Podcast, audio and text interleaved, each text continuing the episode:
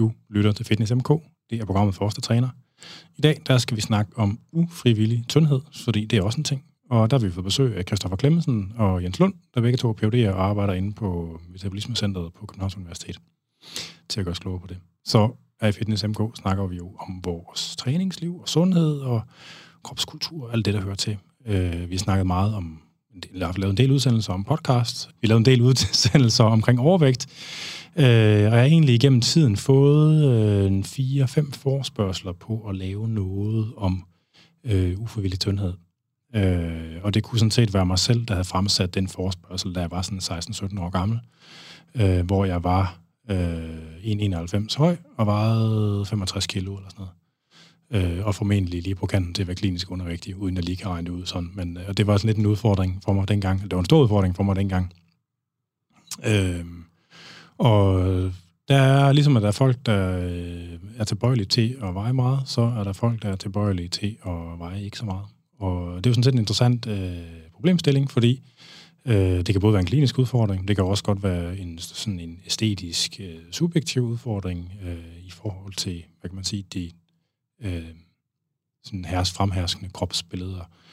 Øh, jeg snakkede med en af mine venner om det, før vi skulle lave det her, og han, han var sådan ligesom sikker på, at dem, når, når der var folk, der spurgte til det her med ufrivillig tyndhed, så må det jo være mænd, der gerne vil øh, sådan ligesom være mere buff, fordi det er en del ligesom af det sådan fremherskende kropsideal for mænd, men øh, der er faktisk flest af dem, der har altså, spurgt, om ikke vi skulle lave noget med, det har faktisk været kvinder.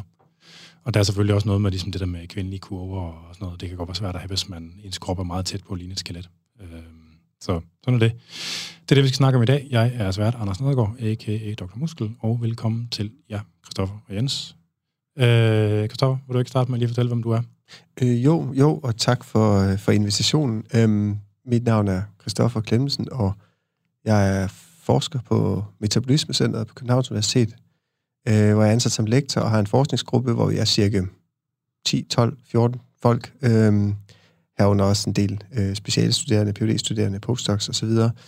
Øh, vi bruger det meste af vores tid på, og, på forskning og, og en lidt mindre tid på undervisning. Øhm, det vi overvejende interesserer os for, er de mekanismer, som regulerer vores kropsvægt. Så biologien bag vægtregulering er, er et hoved- og et gennemgående tema i, i vores forskningsprojekter.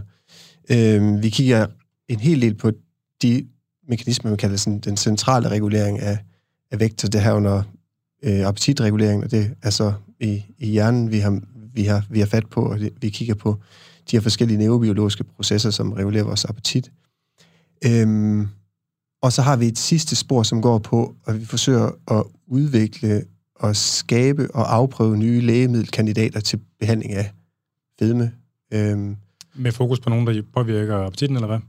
Overvejende med fokus på påvirkning af, af appetitten, eller på nogle af de her øhm, sådan mere adfærdsmæssige aspekter af fødevareindtag i sidste ende, så kan man kalde det hele appetit, men nogle af de her sådan motiverede eller hedoniske eller fødevarebelønningsaspekter, øhm, som, som, som er sådan lidt et, øh, øh, et potentielt potent target, men også svært at have med at gøre, fordi at man påvirker muligvis en lang række andre adfærdsmekanismer, hvis man går ind og, og leger med nogle af de signal, signalveje i hjernen så man påvirker altså belønningsoplevelsen af at spise, eller hvad? Ja, og det er sådan, der, der deler, ja, det lyder farligt. Den, den biologi er delt med alt muligt andet, så som øh, belønning, vi får for alt muligt andet, som kunne være sex, sex tv, øh, ja, alle mulige andre ting. Øhm, så, så fordi det ikke er unikt, den, de belønningspathways for, for fødevarebelønning, så er det rigtig svært at targetere farmakologisk, men,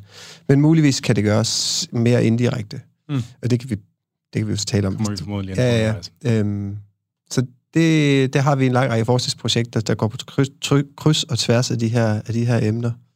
Øh, vi arbejder primært med forsøgsdyr, øhm, men vi har også...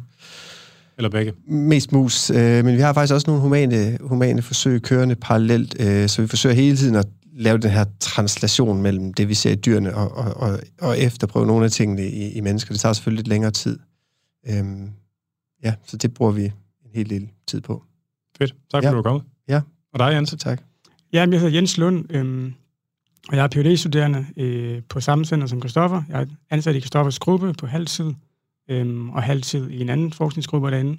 Nå. som er ledet af Zach Jart Heinz. Øhm, så ja. Hvordan, hvordan kan det være? Det er en spøjs konstruktion.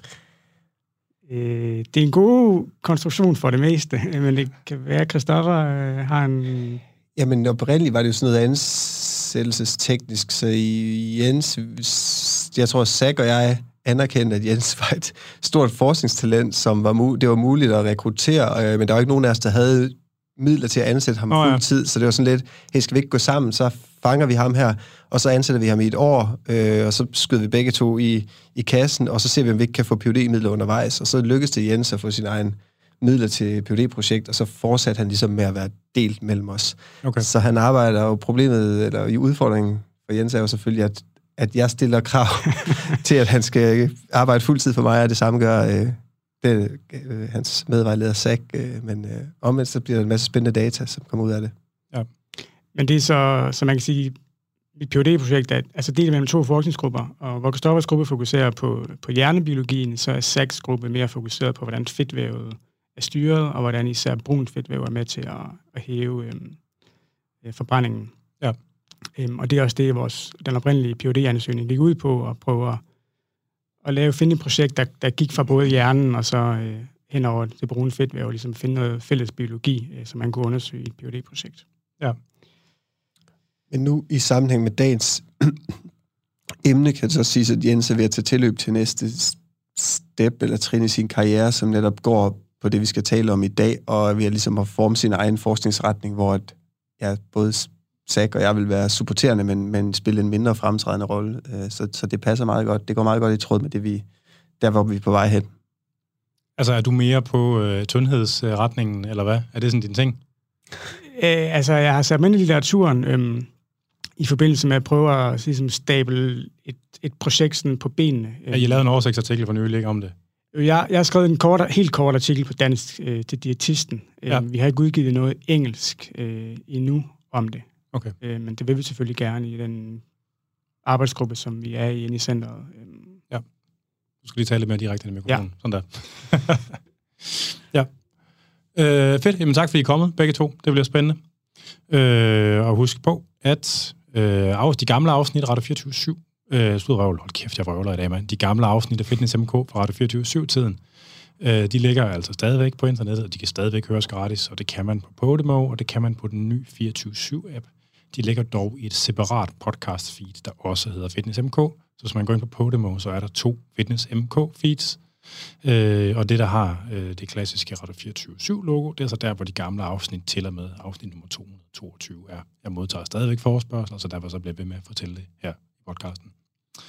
Øh, og man skal selvfølgelig stille spørgsmål til nuværende, øh, eller til nærværende, eller tidligere udsendelser, eller forslag til nye, og det kan man på afn eller på programmets Facebook-side eller Instagram.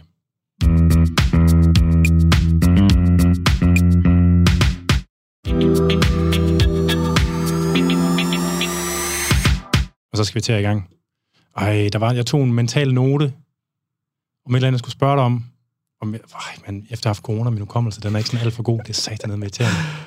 Øh, det kommer formodentlig tilbage. Øh, hvordan, øh, hvis jeg starter med dig, Christoffer, hvorfor, hvorfor havnede du på den hylde? med, sådan, med hele det her med vægtregulering og appetitregulering? Godt spørgsmål. Jeg tror faktisk, øh, der er en fællesnævner i forhold til, at jeg startede med at interessere mig så småt for øh, træningsbiologi og afledt af et lidt en interesse for styrketræning, og så øh, i stedet for at, at bruge tiden i fitnesscenteret, så tror jeg, jeg brugte den på de her internetforer, hvor, hvor du også har huseret. Det har vi formentlig alle sammen. Øh, og prøvet at, at, at forstå lidt omkring den her øh, øh, teorien bag, og hvordan delen de her muskler, de, de vokser, og hvordan man får dem til at vokse, og hvordan man bliver stærkere. Øhm, og baseret på det, så kastede jeg mig lidt over idrætsstudiet, og fandt ud af undervejs, at, at jeg gerne vil lave noget, øh, noget ægte laboratorieforskning, og jeg måske på en eller anden måde... forfærdelig beslutning. ja, men øh, jeg måske skulle skifte et retning, og så ligesom, øh, igen, fællesnævner for os alle tre, så, så skiftede jeg over til det her humanbiologi-studie, som er sådan lidt mere orienteret mod sådan noget sygdomsbiologi og molekylær cellebiologi. Øh, skiftede lidt spor, og øh, ja, så, så på en eller anden måde, så, så var der sådan en anden kombination af interesser, som kastede mig lidt ud i også noget neurobiologi, og øh, senere under PUD'en også lidt tilfældigt øh, noget farmakologi. Og så de her ting, sådan, hvis da man overlapper alle de her interesseområder, og, øh, og den sådan, mere eller mindre tilfældige vej igennem studielivet, jamen, så var der noget, som holdt videre omkring noget energiomsætning, som er sådan lidt fælles, fælles nævner, og inden for, hvis det ikke er træningsbiologi, så inden for sygdomsbiologi, kunne det være energiomsætning inden for for for eksempel vægt, vægtregulering eller, eller øh, patologisk vægtøgning øh, og farmakologi. Bio, bioenergetik. Ja, og, og så farmakologi kunne være interessen for, for sådan lægemidler, som kunne have effekt på, på, på appetit eller vægtregulering. Så det, I don't know, det var som om, at det er ligesom, på den måde, det lyder lidt sådan lidt organisk udvikling, og så tror jeg helt sikkert, jeg, jeg ved, at jeg har fundet, fundet den rette hylde. Øh, det, jeg synes, øh, det, som vi arbejder på lige nu, er, det optager mig meget, meget, meget dybt, så det er jo meget heldigt. Ja, ja. Hvad med dig, Jens? Øhm, jamen, det er lidt den samme vej. Øh, jeg startede øh, ud som øh, sproglig studerende øh, hjemme i Sønderjylland, øh, og fandt, uh, uh, fandt ret hurtigt ud af, så at, uh. øh, at det kunne man ikke rigtig komme så, så langt med, hvis man var begyndt at blive interesseret for naturvidenskaben. Øh, så jeg startede faktisk på den uddannelse, professionsbacheloren i ernæring og sundhed. Ja. Øhm, og læste så suppleringsfag op, og ja, fandt så ud af derefter, at jeg skulle videre på biokemi og humanbiologi, øhm, for at komme i en mere forskningsorienteret retning. Øhm, og så tror det er jeg... Noget, det er noget en omvej også i virkeligheden. det var, det var nogle år, der var op ad bakke. Øhm, men man kunne også, der var også nogle kurser heldigvis på ernæring og sundhed, som man kunne komme relativt let igennem. Øhm, ja.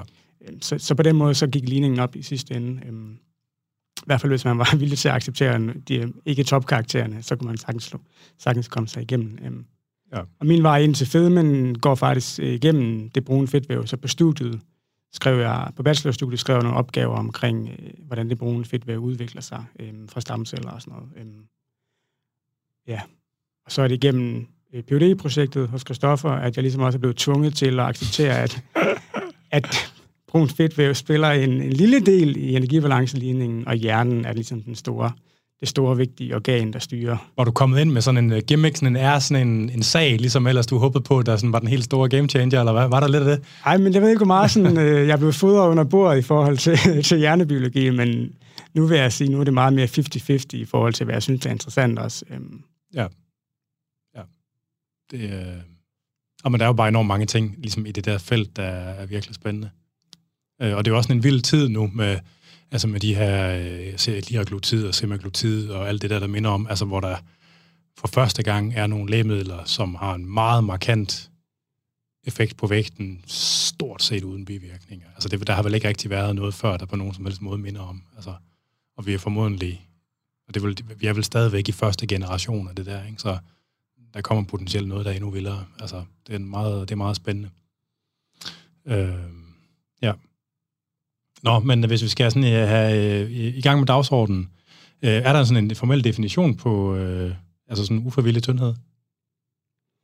Der er en definition i litteraturen, øhm, som nogen sikkert er enige i. Øhm, dem, der har fundet på den. dem, der har fundet på den, ja. Det er en fransk forskningsgruppe. øhm, så det er noget med, at man selvfølgelig skal have et BMI under 18,5, så man skal være i den officielle undervægtskategori. Ja, ja. Øhm, og så skal man have et, øh, et, nogle madvaner og nogle motionsvaner, som er normale. Øh, så undervægten må altså ikke, eller tyndheden må ikke være forårsaget af en spiseforstyrrelse eller af overdrevet øh, fysisk aktivitet. Øhm, så har man en normal fedtprocent, og hvis man er kvinde, så har man også normal øh, menstruation, øh, normal cyklus. Øhm, der er ikke nogen forstyrrelse der på grund af, på grund af undervægten. Øhm, så det er en sund form for, for tyndhed, eller en sund form for undervægt, hvor man ikke umiddelbart kan, kan finde nogle sygdomme, der forklarer det, eller man kan ikke finde, at tyndheden forårsager nogle sygdomme umiddelbart. Hvad med senere i livet? Er det forbundet med ekstra dødelighed og sådan noget? Der ved man det? Det er ikke undersøgt. Okay.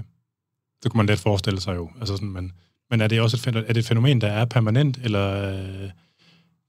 Altså, hvad kan man sige, nu regner det lige ud. Altså, da jeg var, da jeg var de der 16 år, der havde jeg haft, der havde BMI på 17,5 jo, men var øh, sund. Mm. Altså sådan, og aktiv, ikke? Altså sådan, men den der tilbøjelighed til, nu, nu er jeg selvfølgelig også løftet vægt og sådan noget i mange år, men jeg kæmpede virkelig meget for at tage på dengang. Ikke? Altså det ændrede sig med alderen, synes jeg. Ja. At, at, I hvilket omfang er det belyst?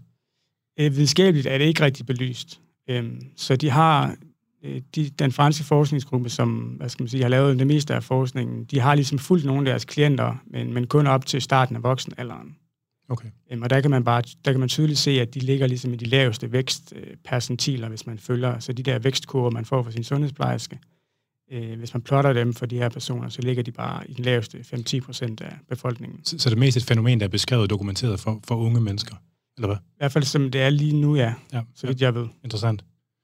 Øh, dem, som, når jeg sådan har været ude og holde foredrag, og sådan, eller sådan folk, der har kontaktet mig for, om ikke man skulle lave noget om det, det har for det meste været, kvinderne har i hvert fald alle sammen været voksne, altså nogen der i slutningen af 20'erne eller starten af 30'erne. Øh, mænd øh, har været unge mænd. Bare ligesom en anekdote, sådan er skudt ind fra... Øh, ja, når jeg troede egentlig, der var sådan mere på det. Altså, Det er, det er uudforsket. Altså, der er så meget, man ikke ved om, om den kropsform. Øhm, så videnskabeligt øh, er der lavet, tror jeg, måske 150 artikler eller sådan noget, hvis du popmeder det. ja, det er ikke så mange. Og hvis man holder det op, øh, hvis man holder det op imod mængden af artikler på anoreksi for eksempel, og laver en graf over det, så kan du slet ikke se, du kan slet ikke se øh, kurverne for naturlig tyndhed eller for ufrivillig tyndhed. De, de drukner fuldstændig i, Ja. ja. i litteraturen på andre, andre emner og andre kropsformer. Øhm, så der er ekstremt mange ting, der bare ligger derude og venter på at blive opdaget. Ja. Formoder vi.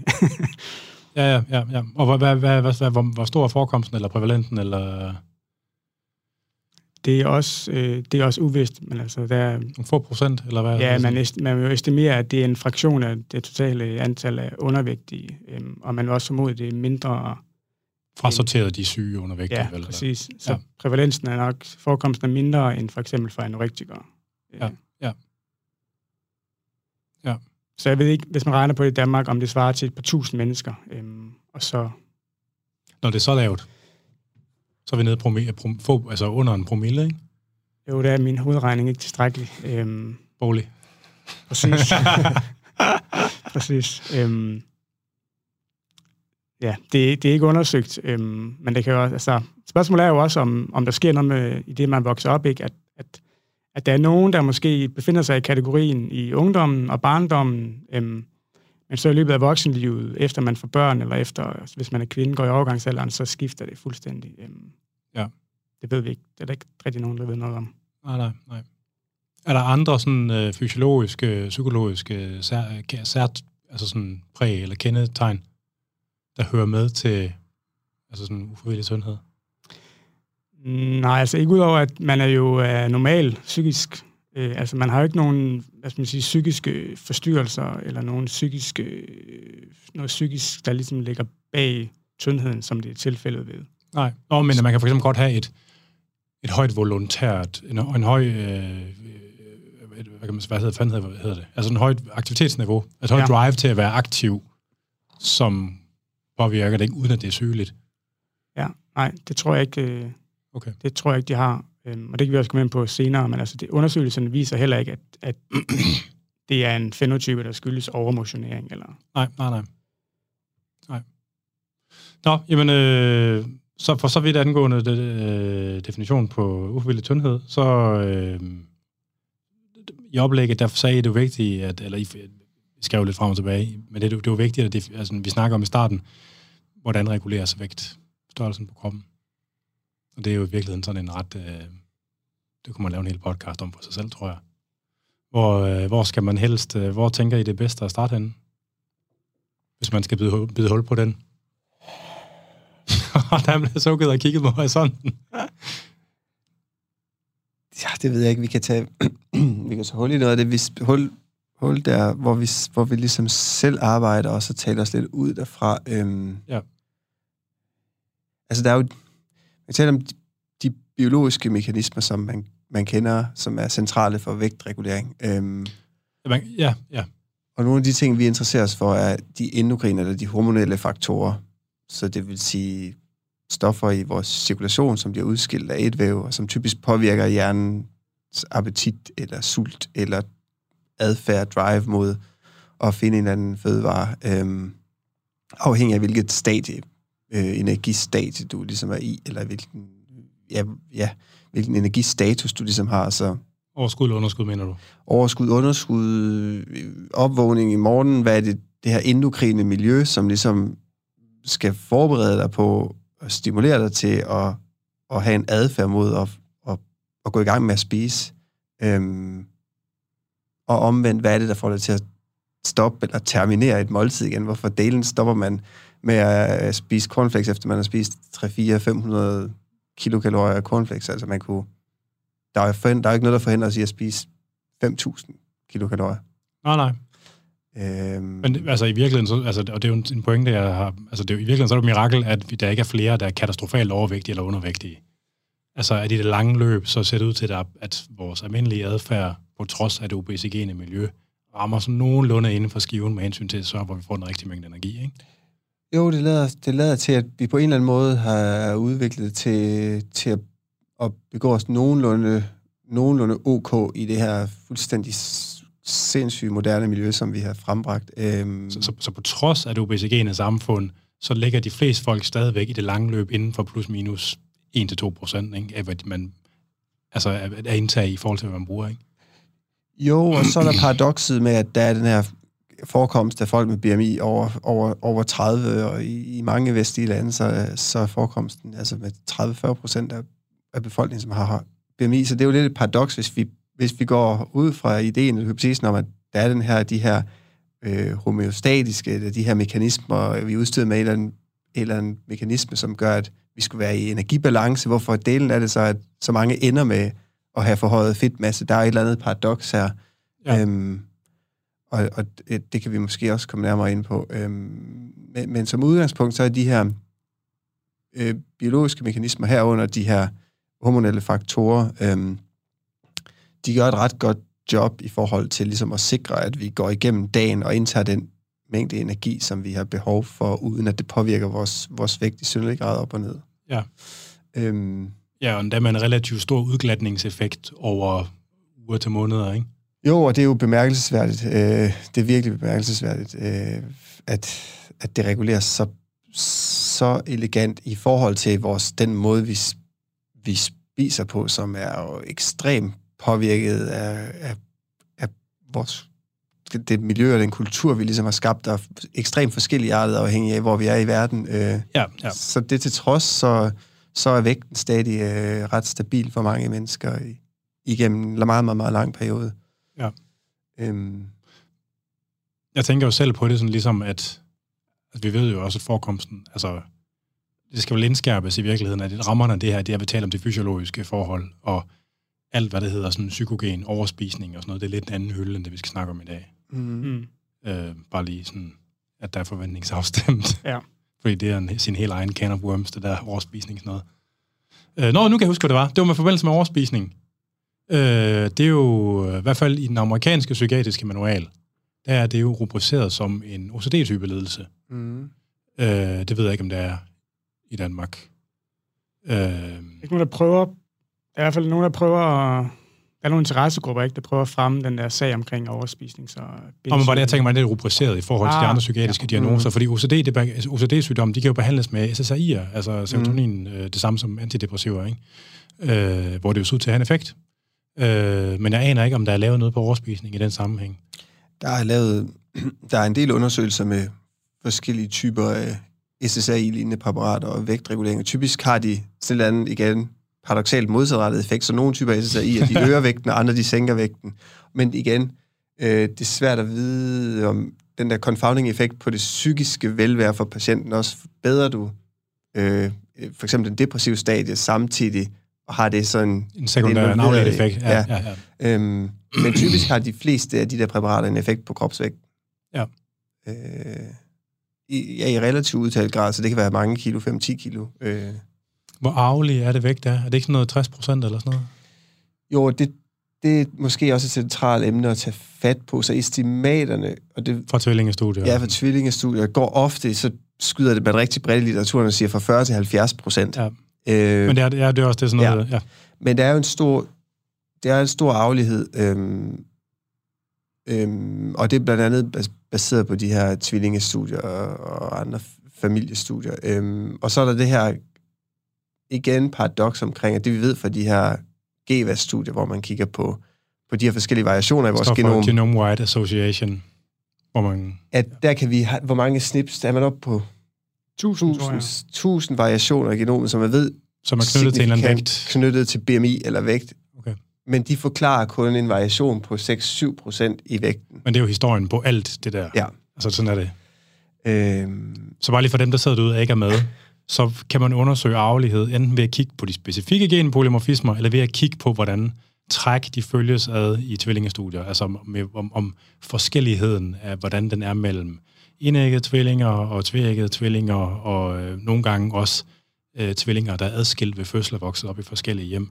Og den grad af arvelighed, som man kan se i tvillingestudierne, øh, hvis man nu kunne sige, at det, det, det har jo det udtryk, at man for eksempel kan sige, at 60% af variansen i vægt, den kan forklares igennem øh, gener.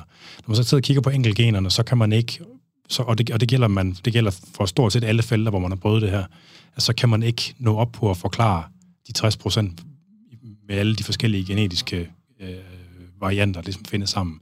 Det er et problem, der findes all over the place. Altså det, er, det findes lige meget, hvad for et træk, man kigger på det der. Bare så alle var med derude. Ja, sorry. Fortsæt. nej, nej, nej, men, men, men det er jo, ja, det er jo der, altså igen, det virker sådan, ja, obvious, at selvfølgelig er det jo interaktionen og, og forstå, hvordan at vores individuelle genetik i det miljø, vi nu er placeret i, påvirker vores, de her biologiske mekanismer, som regulerer vores, vores vægt, så vores energiomsætning og vores sult og vores energiindtag. Og det er jo så, øhm, det er jo super komplekst, og det, det forsøger vi så på en eller anden måde at, at stille nogle spørgsmål inden for nogle afgrænsede områder inden for det her felt, som, som vi kan forsøge at besvare med nogle af de, den her videnskabelige metode, så kommer det lidt nærmere. Og blandt andet noget af det, som vi virkelig fokuserer på, er at forsøge at identificere nye, ikke, nye er forkert, ikke eller ukendte øh, cirkulerende eller endokrine eller hormonelle faktorer, som påvirker øh, appetitten. Øhm, Ja. Så det går vi øhm, målrettet efter. Vi forsøger at sætte nogle studier op, hvor vi fremprovokerer, at vi kan identificere de her øh, signaler, som påvirker vores appetit. Så man kender en, en lang række af dem, og nogle af de velkendte er blandt andet det her, de signaler fra tarmen, som, som blandt andet de her, nu nævnte du semaglutid og liaglutid, er baseret på det her tarmhormon, som hedder GLP-1 af forkortelsen. Øhm, og det er jo også et af de signaler, som er velkendt inden for den biologiske regulering af, af sult. Øh, og så er der signaler fra bugspytkirtel, lever, fedtvæv, det mest velkendte leptin. Øhm, men der, der er noget, der tyder på, at der findes en lang række andre signaler, som må bidrage markant til appetitregulering og vægtregulering, men som vi ikke har, har været i stand til at identificere indtil nu. Så der er en ekstrem høj grad af redundans. Altså, så hvis det ene system, det fejler, så er der et andet system, der kan overtage, eller hvad? Altså, sådan, skal det forstå sådan? Øh, ikke, ikke 100%. Et eksempel er, er leptinsystemet, som har fået øh, forholdsvis meget stor fokus, fordi at hvis du fjerner, Og så går det galt. så går det galt. Så på en eller anden måde, hvis du fjerner i både mennesker eller forsøgsdyr, øh, hvis, du, hvis du på en eller anden måde eliminerer øh, funktionen af det her system, så går det virkelig, virkelig galt. Så bliver man ekstraordinær. Du kan Øh, ikke stoppe med at spise. øhm, Og det findes jo i mennesker også. Det findes i mennesker, men, fejl der, men eller- for, for i langt de fleste tilfælde vil der ikke være tale om sådan en monogenetisk fedmeform, så, så der vil det være he- mere heterogen, og, heterogen, og der spiller leptin formentlig en mindre rolle, eller muligvis. Men er det fordi, at leptin er sådan en slags choke point, eller sådan et sted, hvor alle de andre signaler konvergerer på? Jamen, det er, den, det er den, noget, der tyder på, at øh, hvis vi tager et step højere op i hjernen, end der, hvor leptin virker, så leptin påvirker en neuron, nogle neuroner, som sidder i bunden af hypotalamus, og de, de sender så signaler videre til en anden region i hypotalamus, som har en receptor, som hedder MC4. Og det er sådan Eller nokortin? Eller hvad? Melanokortin Ja. ja. 4 receptor. Det er sådan en central converging point for mange perifære, eller øh, faktorer, som kommer fra, fra periferien, Ja. hvordan de kommunikerer med hjernen. Øhm, så hvis man fjerner det der signal MC4, øh, så er der mange af de her meget velkendte øh, signaler, som, som ikke har den, den samme virkning på, på appetit eller sult. Hmm. Øhm, men der er stadig mange signaler, som fortsat virker også. Så der er mange andre, sådan, hvis vi taler entry points eller gateways ind i hjernens app- appetitreguleringssystem. Der er ikke kun den her, den her vej, men den her leptin-melanokortin-vej er ret, er ret markant og vigtig. Og hvis man, der findes øh, monogenetiske fedmeformer, hvor folk har mutationer i forskellige steps i den her pathway, så de bliver alle sammen super, super, super tykke, fordi de simpelthen ikke kan stoppe med at spise. Påvirker det sult eller mæthed, eller begge dele? Øh, Altså, hvis man tager det leptin, de, de patienter, der mangler leptin, der ikke kan producere leptin, eller ikke har øh, leptinreceptoren, øh, altså, de, de, de stopper jo ikke med at spise. Nej, men altså, man, man, man, man sådan... Så, så jeg ved ikke, om man overhovedet kan måle, altså jeg ved ikke, om man kan måle med hjælp af hjernescanninger, om der er noget mæthed, der, der lyser op, men altså, Nej, altså man, fordi man har vel, man, i hvert fald i nogle af artiklerne, der vil man gerne beskrive nogle af hormonerne, som om det er det, er, det, det giver stopsignalet til at spise, mm. og det her, det giver startsignalet. Altså, man, kan man sige noget om ligesom den der leptin-defekt, altså hvorhen øh, den, hvad, det, hvad det er, den påvirker mest? Kan man det overhovedet? Eller hvordan beskriver de det?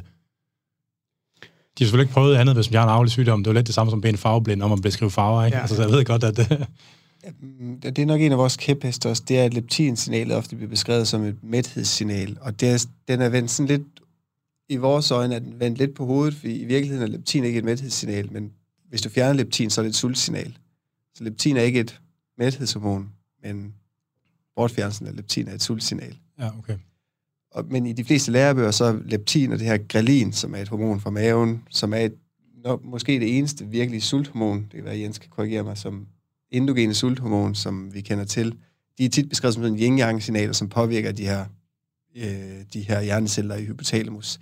Men det er meget, meget, meget mere komplekst end det, og det vi så, der er så ret stærk evidens for, at der er nogle mæthedssignaler, som ikke er leptin, men som må eksistere, øhm, som, som vi ikke ved, hvad er. Og det, Fordi man kan se de der nerveceller tænder uden øh, i fravær af leptin, eller... Altså det er baseret på de her overfodrings- eller overspisningsstudier, som er i modsætning til, til sådan, øh, patologisk overspisning i, i sådan voluntary setting, så er det her i, i eksperimentel setting, hvor du tvinger, ikke tvinger folk med det, så frivilligt til at, at indtage mere energi, end de har behov for, for at vedligeholde deres vægt. Ja. Så hvis du får folk til at overspise i en given periode, så kan du få dem til at tage på i vægt, men det du frigiver dem igen, så, så taber de sig. Ja. Hvilket for mange er også et paradoks, fordi at, igen, det går lidt imod hele fedme, Ja. fedme tanken. Men jeg folk, synes, jeg læste faktisk, at kompensa- altså at, at den styrke, med hvilken kroppen modsætter sig en vægtøgning, faktisk i, i de kontrollerede studier, er stærkere ved overspisning end ved vægttabsstudier. Øh, altså Men, det, øh, ja, det, men det er hvert fald meget, det ved jeg ikke om passer, om det afhænger nok også, hvilke markører man kigger på. Altså, men den, er- den er stærk, og uden at sige for meget, så vi laver både overspisningsstudier i, i knæver, i forsøgsmus og i mennesker, og vi kan se allerede på de data, vi har nu, at de korrigerer fuldstændig tilbage til deres udgangspunkt. Er det lige meget, hvor lang tid man har haft dem på overspisning? Ja, det, det er så svært at lave det studie, ikke? fordi vi kan ikke få folk til at overspise i, i meget mere end nogle uger. Øh, Så, bliver de, så bliver de trætte af det, eller hvad? Øhm, fordi at vi skal kontrollere, det er rigtig svært at lave, øhm, at lave øhm, ernærings- eller måltidsstudier over længere tid, hvis folk de selv skal ind over og Ja, kontrollere, ja. Så, så vi udleverer mad og sørger for, at de spiser den udleverede mad, men hvis man, det kan du ikke gøre i, Nej, nej. i, i lang tid, i over flere måneder. Men, men det er jo selvfølgelig super interessant at se, om der er et eller andet breaking point, hvor hvis du vedligeholder en højere vægt i en given, i, i en eller anden given tidsperiode, om det så på en eller anden måde øger det her forsvaret, altså det her vital set point, eller hvad vi skal kalde det, om det øger det her, den her vægt, som hjernen af en eller anden grund vælger at forsvare for os individuelt. Ja. Altså, jeg, kan vel, altså, jeg har prøvet det der med bolke og tvangsspise Mm. mm. også. Altså, får simpelthen så monumental madlede. Helt vildt. Altså, Men det er præcis humlen. Hvor, hvad er det for et signal? Hvad er det biologiske? Hvad er det for et system? og det er ikke engang mæthed, det er madlede, Ja, ja, som ja. er noget andet. Altså, Men det er jo muligvis drevet af et hormon, som kommer fra fedtvæv eller fra leveren, som signalerer via de her aversions øh, øh, signalveje eller netværk i hjernen. Og det er de signaler, som vi er meget interesserede i at prøve at identificere. ja, det er meget sjovt. Der, er sådan, der har jo været både sådan, hvad kan man sige, i populærmedierne, og egentlig også i den fysiologiske sådan, litteratur igennem de sidste 40 år, der har været meget stort fokus på energiforbrug og, øh, og, og, og øh, volontært energiforbrug, det er jo det her, man kalder for need, ikke? Som, altså non-exercise activities thermogenesis, som er den her volontære tilbøjelighed, frivillig tilbøjelighed til at bevæge sig. Der har været fokus på energiforbruget fra træning, øh, der har været fokus på nyttevirkningen, altså hvor, hvor, hvor effektiv er man til at omsætte den biokemiske energi til mekanisk energi, når man bevæger sig. Øh, der har været fokus på øh, basalstofskifte, øh, og på sådan noget kulde, fryse, induceret termogenese, ikke? Altså, så, nu tror jeg næsten, jeg har haft, har jeg ikke haft alle sådan de væsentlige, det ved jeg ikke. Diætinduceret. Diætinduceret, ja. Altså sådan, Det er sikkert flere, hvis man... Ja, altså sådan, men, men som jeg oplever litteraturen, så viser det bare, at appetitten korrigerer for det hele, hvis man får lov til det. Ikke? Altså sådan, Og der er lavet nogle studier, du kender litteraturen bedre, Jens, på, hvor man også har kigget på den her luxus consumption i forbindelse med over, over, overspisning. Og der er nogle data, der tyder på, at det er også en øget energiomsætning bidrager til at korrigere tilbage igen i forbindelse med et øget energiindtag. Altså det er bare det der med, hvad skal man sige, på engelsk kalder man det metaboliske adaptation, ikke? Altså de der tilpasninger i stofskiftet, som, som, som er knyttet til vægttab, ikke? som er knyttet til, til vægttab eller vægtøgning. Det er ekstremt diskuteret, om de eksisterer. Ja, det er også, øhm, jeg forstår Øhm, det, heldigvis. Det er glad for, du siger. Men hvis man, hvis man skal, ligesom skal prøve at finde et eller andet ståsted i litteraturen, Så bare lige definere, hvad det betyder igen, for dem, der ikke er med derude. Jamen, det betyder, at hvis man går på en kur, at så, så, så tilpasser stofskiftet sig og prøver at modarbejde vægttabet ved, Ved at at, mindre. ved at sænke sig endnu mindre, end man vil forvente ud fra den tabte kropsmasse. Ja. Og om, med omvendt, omvendt foretegn, hvis man tager på i vægt. Øhm, men der er ligesom, man, kan godt, man kan godt fornemme, at der er en form for konsensus, i hvert fald blandt nogle, øh, nogle af de gode forskere, set fra mit synspunkt i litteraturen, om at der er en tilpasning, når det kommer til vægttab. Ja. Øhm, spørgsmålet Men er, er om det- den men- eksisterer ved, ved vægtøgning, og det er lidt, det er lidt mere omdiskuteret. Øhm, Men findes det altid ved vægttab, eller er det kun meget store vægttab? det er også et godt spørgsmål. Det kan, Fordi- jeg, det kan jeg ikke svare på. Nej, okay. Men det kan måske lede os videre til, øhm, til nogle af de her forskellige modeller for, hvordan, altså teoretiske modeller for, hvordan kropsvægten er reguleret. Ja. Øhm, for ifølge en af de modeller, der, der taler man nemlig om, nemlig om, at man skal ned under en vis grænse. Man skal tabe sig tilstrækkeligt meget, før at de her biologiske forsvarsmekanismer, de ligesom bliver aktiveret. Ja. Øhm, Og skal, kan vi lige gennemgå alle forsvars, altså de forsvarsmekanismer, der måtte være, hvis man er i gang med at tabe sig? Ja. Man får lyst til at spise mere, det er en af dem. Ja, stofskiftet falder ufor, uforholdsvis meget. Ja. Øh, ens, Nogle volun, ens, skal- ens, ens, ens aktivitetsniveau falder. Man bliver sådan mere hedonisk øh, modtagelig. Man bliver mere for lyst, for lyst til Tilfredsstillelse. Hyper, hyper, tilfredsstillelse hypervelsmagende fødevarer i endnu højere grad, end man har normalt. Så man får et større drive mod det. Mm. Nice. Men der er jo alle mulige andre sådan helt grundlæggende fys- fysiologiske mekanismer, altså immunsystemet. Øh, hvis man taber tilstrækkeligt meget, ikke, begynder det ikke ud over immunsystemet, øh, reproduktionssystemet. Og men det er jo ikke knyttet til vægt. Øh, så lad os holde os til de ting, der handler om vægtreguleringen. Altså sådan ikke, og ikke afledte. Ja, ja, okay. Spørgsmålet er, om det ikke er også, altså, om de to ting er koblet sammen. Nå, ja, altså, Øh, ja, okay. Hvis der er en mulighed for en interaktion, så er den der som regel i biologi. Sådan er det jo. Ja, ja. De primære signaler, de signaler ved, ved vægtreduktion er ret velbeskrevne i vores øjne. Så det er blandt andet leptin, som vi har snakket om en gang. Det reduceres uforholdsmæssigt meget, ved en, en, hvis man går på diæt. Øh, og det samme med Og- de her skjoldbruskkirtelhormoner. Og det er med til at forklare basalstofskifte og, og appetit. Ja. Det er ikke med til at forklare, hvorfor et ens øh, aktivitetsniveau falder, er det det? Eller det må, det må være det er en anden ting, er det ikke? Mm, godt, det ved jeg ikke. Der er lavet nogle studier i gnaver på interaktion mellem leptin og aktivitet, men det er ikke noget, som jeg tør Nej. lægge hovedet på bloggen omkring. Øhm, Altså, fordi leptin er ret vigtig i kontrollen af basalstofskifte, er det ikke? det er ret, det, det er i hvert fald tiltænkt en central rolle i forhold til forsvar mod et vægttab. Så det, det, det bliver tit fremhævet som en af de primære faktorer, der forhindrer os i et succesfuldt vægttab. Ja. Øhm, der er lavet nogle studier for en del år siden, hvor man har forsøgt at supplere folk, der er i vægtreduceret stadie med leptin, og se nogle lovende effekter på, at de bibeholder nogle af de her funktioner. Øh, øh, så de bibeholder en øget, en lidt højere energiomsætning, og der er reproduktion, øh, for kvinder er muligvis bedre, hvis man fastholder et højere leptinniveau. Øh, og, og, Okay. Øhm, Altså, leptin er jo sådan en eller anden form for reproduktionshormon også. Øhm, Okay.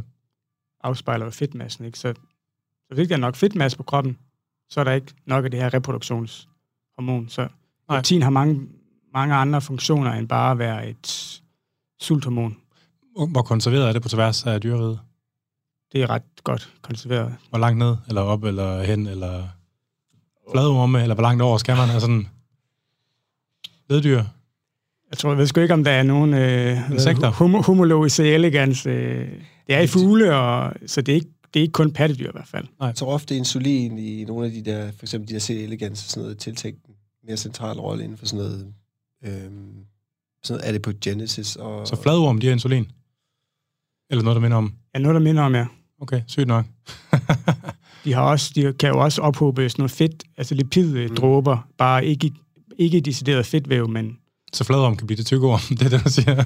ja, man bruger det som en modelorganisme i lidt, i lidt mere, øh, hvad skal man sige, fa- fancy, fancy former for metabolismeforskning. Det er meget, det er meget crazy. Men, men altså, leptin, er det lige så konserveret? Går det helt dertil, ved det, eller? Det tror jeg ikke. Nej. Jeg ved det ikke. Det tror jeg ikke, der. Men som sagt, men, men det er det vægtreducerede stadie. Men, men så i forhold til det der, når vi tvinger folk til at, at tage på i vægt, øhm, jeg kan godt lide, du siger, at tænker om det tager på. Det, det, det er lækkert. jamen, jeg ved sgu ikke, hvad jeg skal sige. Øh, så lader det sig, at leptin spiller en mindre central rolle.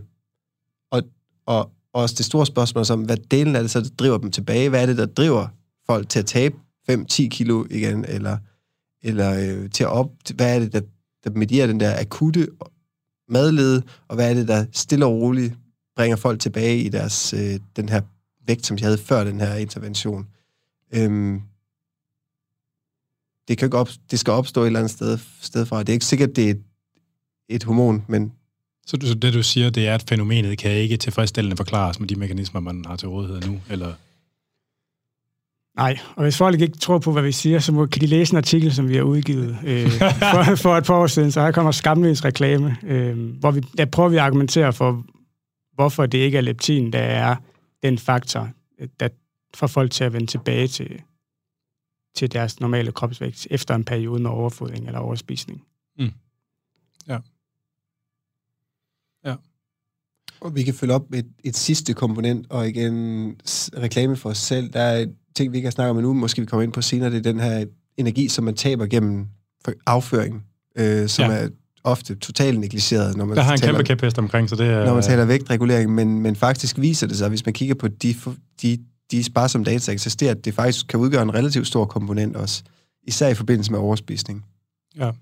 Altså, vi har jo kigget en del på, jeg har jo kigget meget på sådan noget husdyrvidenskab med det der med feeding efficiency, ikke? hvor det er jo en ting, man går ekstremt meget op i, fordi at hvis man, jo mindre energi man kan så for, at det bliver tabt med lorten, jo mere energi bliver der jo i dyrene, så det er Mm. hurtigt at tage på. Ja. Så der har man gået sygt meget op i det. Øh, og, og, og, hvor det også har vist at være en faktor, der ligesom er på virkelig af mikrobiota og føde- og kostsammensætning og sådan noget. Mens det har været sådan gået stort set under radaren på human forskning, altså i, i mange år. Det er sådan et meget specielt fænomen. Og, og, og specielt i lyset af det der med, at hele det her mikrobiota-ting, det er eksploderet fuldstændig.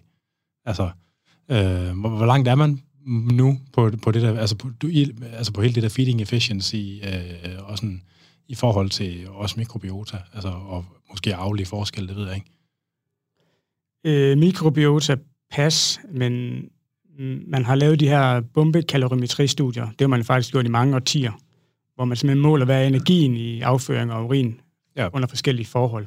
Og der kan man se, at det varierer fra, fra menneske til menneske, og variationen er faktisk ret stor, så den kan gå fra 1-2 procent i nogle mennesker. Der slipper energi, der slipper ud, Så de, har, de optager 98 procent af det, de indtager. og det er overraskende effektivt. Ja, og, øh, og så helt ned til 80-90 procent øh, i andre individer, alt afhængig af, nogle studier man kigger på. Og så vores, det vi så har argumenteret for i en artikel, det er så, jamen hvis der er så stor variation, kan den variation så være med til at forklare, hvorfor der er, er nogen, der har let ved at tage på i vægt, og nogen, der har svært ved at tage på i vægt. Og det er der nogen, der skal i gang med at undersøge, fordi det ved man ikke. I hvert fald Så man ved som ikke, om jeg- der er en sammenhæng imellem, om dem, der er meget effektive til at trække energi ud af maden, om de er i højere grad tykke, end dem, der er meget dårlige til det. Nej. Sygt nok. Det kan selvfølgelig godt være, at det bare er en status quo, at, altså, at det ikke er noget, der at, at det ikke er noget, der ændrer sig, og at det bliver kompenseret for at være alt muligt andet, men, men det er Men- ikke undersøgt, om det spiller en rolle rigtigt. Nej, nej. Men altså typisk så er kompensationen jo ikke komplet. Den er jo kun, når kun et stykke af vejen. Ikke? Altså så 1% over lang tid nok, det er jo, kan jo så godt i princippet være det, der kaster den svenske nøgle i maskineriet. Jeg mener, at folk med cystisk fibrose, de har et dårligere optag, så de er nødt til at overspise ret voldsomt, eller, eller Ja. Altså ikke overspise, men de skal indtage ekstremt meget energi for at kunne holde deres vægt. Altså, ved om der er andre genetiske ting, der sådan er, kan være knyttet til, sådan, til hvad, hvad kalder man, hedder det feeding efficiency i mennesker også, eller kalder man det noget andet? Energy absorption, sådan Energy- optagelseseffektivitet. Optagelseseffektivitet. Metabolizable energy. Er det ikke nogen Øh, ja, jo, jo. Altså, Metabolizable energy. det er så den, ja. som, som slipper ind i systemet. Ja, Ja, for efficiency, feeding efficiency, vi snakker faktisk lige om det inden, at det, ref, det inkluderer egentlig også energiomsætningen i sin helhed. Så det, det er den mad, du tager ind, kontra den vægtændring, du ser. ja, Right. ja. Øhm, Altså, det er rigtigt, det vedrører nogle flere ting. Ja. Ja, metabolizable energy. Var det det? Mm. den kører vi. Energy excretion. Ja. Optagelseseffektivitet, det, det er måske sådan lidt mere mundret. Men det er også fordi, altså, det er jo faktisk heller ikke komplet at kalde det optagelseseffektivitet, fordi der er nogle kalorier, der kommer ind, men de kan så også godt blive altså undslip gennem urinvejene og nyrerne. Ja. Der er jo den her optagelsestærskel for, for forskellige næringsstoffer i nyrerne, ikke? og hvis den bliver overskrevet for for eksempel sukkersyge, jamen, så mister man urin i, øh, så mister man sukker i urin, sukker i ja. sit urin. Ja. Øhm, men der er altså også noget, der tyder på, at der er noget andet, der smutter ud. Øh, Aminosyre og sådan noget også? Eller? Ja, og andre metabolitter, som indgår i st- stofskiftet. Ja. Øhm, så, så menneskekroppen er altså bare utæt, øh, og for nogle mennesker er den lidt mere utæt end andre. Øhm, Der er også en anden klasse af nye lægemidler, som er enormt interessante og hotte i øjeblikket. De her SGLT2-hæmmere, øh, som blandt andet er med til at drive et øget, øh, en øget udskillelse af, af, af sukker i urinen. Ja. Øhm, man laver nogle super spændende studier med, man. Altså, i- umiddelbart tænker man, øh, ja, so what, det er lidt samme som det her årlige, øh, infamøse årlige stats, hvor man, Eller konjak, ikke konjakrod også, eller nej, hvad, glucomanan, ja, som gør det med kulhydrat. Nå, never mind. Bare ja men, men, men, men hvor man tænker, okay, der er jo ikke noget spektakulært ved, at man får udskilt bare noget, noget energi i, i urin, men det lader, at de her lægemidler har nogle sindssygt spændende positive, jeg vil lige sige positive bivirkninger, men nogle, nogle positive effekter på formentlig også hjertekarsygdom og vægt og glukoseorientering, som man ikke lige skulle, umiddelbart skulle tro, baseret på deres virkningsmekanisme. Så der er et eller andet der også, øhm, som er ret interessant. Ja. Ja. Øh, når man... Øh, der findes jo den der, sådan de forskellige sådan, formler til at give estimater på ens, hvad basal, ens basalstofskifte er baseret ud på forskellige sådan, parametre jo, relaterende til ens øh, kropsstørrelse, højde, længde, bredde, whatever, ikke? Øh, og de kan jo sådan overvejende inden for, hvis man har, hvad det er, alder, køn, højde, vægtning, så kan man med noget i retning 90 procent, altså de forklarer omkring 90 procent af variansen i ens øh, basale stofskifte. Hvad med de 10 procent, der falder udenfor? Altså er det, øh, hvordan for, altså hvad, er- hvad er den hyppigste forklaring på dem, sådan, hvis man skal sætte ord på det? og krops, Altså, kropssammensætning hvor, var hvor, hvor del folk, folk, af... der er folk, der har en, en abnormal høj eller lav BMR i forhold til deres, altså til deres kropsstørrelse ikke? og sammensætning. Men hvad var en del af formlen? Var kropssammensætning med? Nej, altså, jeg, jeg, jeg tror, at den kendteste, det er vel den der Harris Benedict, ikke? Altså, hvor det Ja. er køn og køn, alder og højde vægt. Men der findes jo et hav af dem, ikke? Altså, men generelt set, så de bedste af dem, de forklarer vel omkring 90 procent af variationen i basalt stofskifte. Ja, yeah. Fordi det, det, det læner sig op af det her, men det er jo bare sådan... Ja, ja. jeg ved ikke, vi har jo en, ja, der er nogle af vores kolleger vil jo pege på, på, at der er noget mere metabolisk aktivt fedt, som kan være med til at, som kan give måske de her 10, 5-10 procent i nogle tilfælde for nogle individer, som har mere af det her brune eller brunt lignende fedtvæv, som er mere metabolisk aktivt. altså, som har en højere spildvarmeproduktion. Øhm, Altså helt, helt grundlæggende må det vel være øh, altså forskel i, hvor, mange, hvor meget fedt har man, hvor meget øh, muskelmasse. Altså selve kropssammensætningen må udgøre en stor... Nå, jeg, jeg tror... Ja, det var dårligt. også Mit spørgsmål, det. var, ja, Ja, mit spørgsmål ja. var dårligt formuleret. Ikke? Altså, der kan være forskelle i... En, en, altså, folk har... Der er nogle basale forskelle i vores drive til at indtage mad, formoder jeg, ikke? som er genetisk, whatever, reguleret. Ikke? Øh, der er formodentlig nogle genetisk betingede forskelle i vores øh, basalstofskifte, varmeproduktion. Øh, der er formodentlig nogle genetisk og mikrobiota-relaterede forskelle i det her, hvad kaldte vi det, øh, optages effektivitet. Øh, Øh, der er forskellige drive til at bevæge sig. Der er øh, formodentlig også nogle forskel i ens altså adaptive, i hvor stærkt man, når man, når man er aktiv eller fryser, eller hvor effektivt man øh, øger sin energiproduktion, eller ineffektivt vil det så være i forbindelse med dem. Øh, og så er der muligvis igen sådan noget med, med, med tilbøjelighed til at cope med mad som adfærd, altså, så, så læner vi os lidt op det der overspisning. Altså kan man på nogen som helst måde øh, ranke, altså, lave sådan en attributable fractions, ranke de her, hvor meget bidrager de sådan på populationsniveau til øh, folk, der sådan har afvigende vægt eller afvigende BM, altså for, og, for de ved, og for de forhold, der vedrører basalstofskifte, altså kan man ranke dem og sige, hvad for, hvad for nogle af dem her fylder mest? Ja, det, altså det, det er jo et meget komplekst spørgsmål, det ved jeg godt, men altså nu, øh, nu skyder vi sådan lidt, øh, nu skyder vi lidt højt.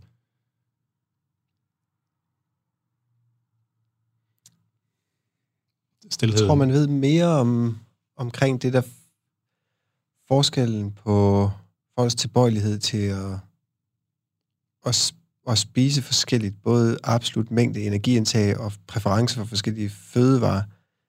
Øhm, jeg tør ikke udtale mig om den der om variation på energiomsætning, som det er sådan, jeg forstår spørgsmålet, om vi kan forklare den. Øh... Altså, det er jo... Jeg tror, hvis du spørger for eksempel Arne Astrup, ikke? Altså, han startede jo med at forske det tilbage i, i 80'erne, at forstå det her ja. med termogenese og basalstofskifte og, og brun fedtvæv også til dels, ikke? Um, jeg tror måske også, grunden til, at man måske kan... Jeg ved ikke, om der er nogen, der ved det, du spørger det, du spørger om men jeg tror måske også, der er nogle metodiske udfordringer. Det vil, ja, ja, det vil folk i hvert fald altså, sige fra det brune fedt. Om jeg, jeg er med på, det, det er et svar, der skulle komme fra maven af, og ikke fra et eller andet... Altså, ja. det, det er jeg med jeg på. tror jeg ikke sætte noget på. Nå, men det, altså en sjov ting, det er jo det der med, hvis man sætter, hvis man sætter øh, unge mænd i isvand, så er der nogle af dem, uden at jo have været trænet for kuldeeksponering, så vil man se, at en ret stor en fraktion af dem, de vil kunne forsvare deres kropstemperatur i tre kvarter, og en anden, nogle andre, de vil kunne forsvare den i 10 minutter. Det må jo fordi, at der er nogle, altså, det er jo fordi, der må være nogle, nogle, nogle inate, nogle iboende forskelle i evnen til at regulere ens, ens varmeproduktion, for eksempel. Ikke? Altså, jeg formoder, at noget lignende vil gøre sig gældende for varmeproduktion med relation til fysisk aktivitet. Altså sådan, men, men hvor fanden kom, altså sådan, så, så det, og det er jo formodentlig noget, der handler om vores altså menneskers genetiske baggrund på en eller anden måde, at de forskelle bare findes. Men det, men det er jo sådan, det er jo påfaldende voldsomt.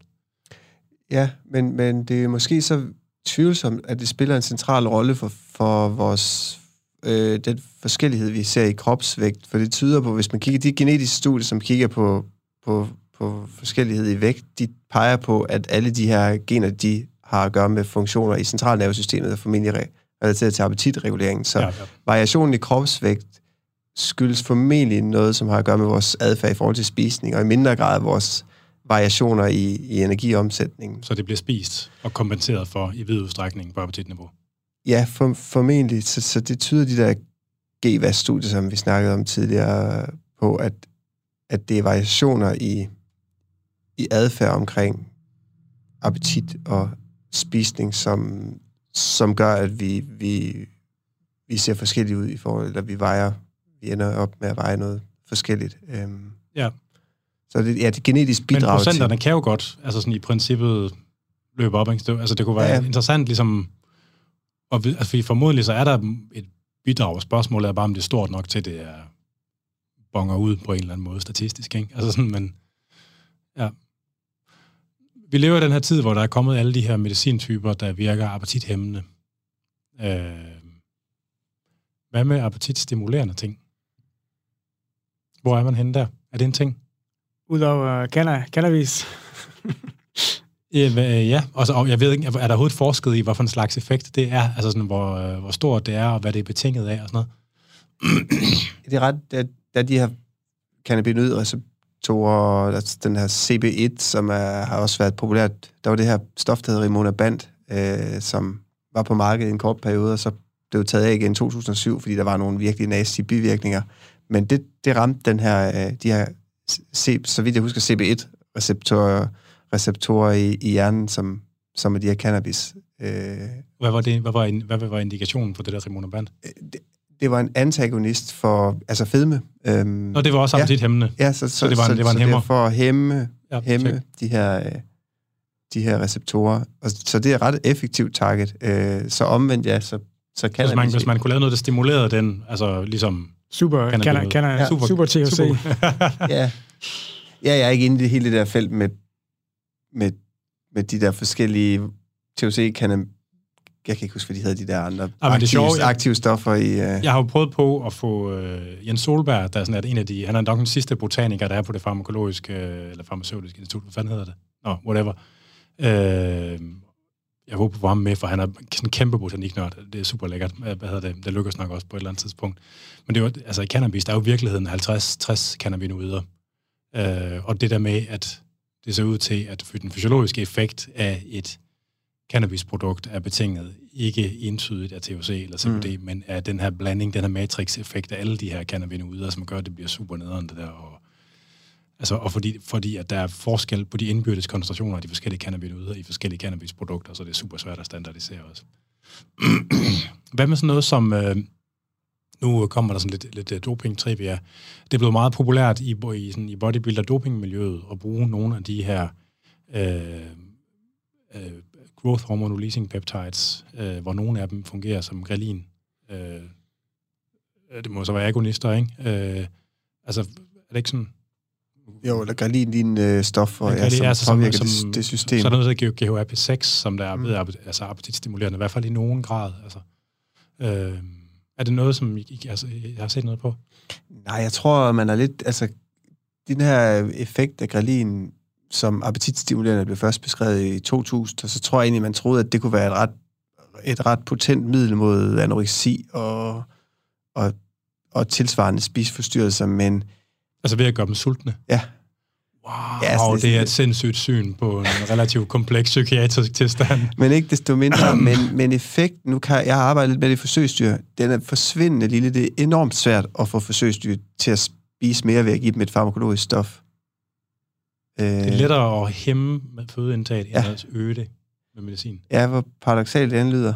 Øh, hvis man giver dem... Det er selvfølgelig også et genstand for større forskning, så det kan godt være, at der den ligger. Altså, Hvis man giver dem tydehormon til 3, så øger de deres energiomsætning, og de øger også deres energiindtag. Hvis du giver dem grelin, du får en forsvindende lille signifikant øgning af deres fødeindtag, men det er altså ikke noget, hvor de bare begynder at spise helt sindssygt. Øh, Og det skal holdes op imod, at hvis man har en mus, der mangler leptin for eksempel, så spiser mm. den dobbelt så meget ja. føde, som en normal Og bliver ved med det. ja, Ja, Ja, og, den, og det er altså rugbrød. Det svarer til at sidde og æde havrefras eller rugbrød øh, hjemme på sit værelse øh, dagen lang. Ja. Øhm, så det er jo ikke, fordi de ikke fysisk kan. Det kan de Så godt. det, du prøver på at sige, det er, at de spiser det også, selvom det ikke er junk, altså så meget, selvom det ikke er tavlig mad. Præcis, Ja, præcis. ja. Ja, ja. Det er virkelig røvsyg havregryn uden mælk. Altså, det er bare... ja, så genetisk kan du fremtvinge den der overspisning ja. ja, ja. i, i forsøgsdyr, men farmakologisk, mig bekendt, er det ikke lykkedes at, at skabe nogle stoffer, som, som kan stimulere det. Det er også bare for at understrege, at altså, spillerummet er der ligesom. Man kan godt, Mm. de kan jo godt spise, normalt spiser de 3 gram, øh, 4 gram, de kan godt spise 6-7 gram, hvis de, hvis de Ja. mangler nogle bestemte genetiske komponenter. Øh. Men det kan så godt være, at anoreksi ikke er indikation, men inden for sådan noget cancerkakeksi, kakeksi, hvor at, at, at der er faktisk behov for at stimulere appetitten, øh, fordi de har udtalt nedsat appetit grundet formentlig kemoterapi og alt muligt andet. Der er der faktisk et, et behov for den her type af lægemidler. Ja. Så der er et, et, som man så populært siger, et unmet need for den her type af stoffer. Og det er sådan en klinisk term, som FDA og EMA godt kan lide at kaste omkring sig med. Ja. Ja. Øh, ja, man gad godt vide om den der øh, ubalance, i hvilket, at den, altså i vide, i hvilket omfang den skyldes, øh, hvor meget opmærksomhed man har givet det i forskningen, og hvor meget det reelt skyldes, at der simpelthen er, at den ene mekanisme er mere øh, robust for, for over for påvirkning end den anden. Ja, ellers har det været et lykketræf med de der GLP-1-analoger. Det er jo det eneste stof, som, hvor det lykkes med at skabe nogle analoger, der er super potente til at hæmme appetitten. Ja, Nå, men der er jo mange, altså alle, de fleste centralstimulerende stoffer virker også appetitundertrykkende og øger øh, energi, hvad hedder det, forbruget, ikke? Og øh, høje doser stofskifterhormon taber man sig af. Øh, øh, hvad fanden er det? Er der ikke også noget med amylin, en af de der calcitonin-receptorer, og de virker også appetitundertrykkende, ikke? Altså, altså, Jo, så mange af de, de der mavetarmhormoner, de fleste af dem er på en eller anden måde, kan man, hvis man skaber nogle stoffer, som har en længere levetid i cirkulationen, de er meget hurtigt nedbrudt, de her Ja, ja, ja, ja, stoffer, vi selv producerer. Så hvis man modificerer dem, så de lever længere tid og har mulighed for at være aktive længere tid, jamen så, så så har de tit, tit en, en vægtreducerende effekt, men, men ofte har man set vægttab på under 10 procent, men, men så med de her GLP-1-analoger har, har man så været exceptionelt formentlig heldig, hvor vi ser op til, selv i, i mennesker, op til 20 procent for mange individer. Som jo er helt vildt. Ja, det er ret vildt. Ja. Nu, jeg kører lige en skælder, men jeg husker det. I virkeligheden så er det lidt sent i udsendelsen, men jeg gør det lige. Sådan. Vi er tilbage om lidt.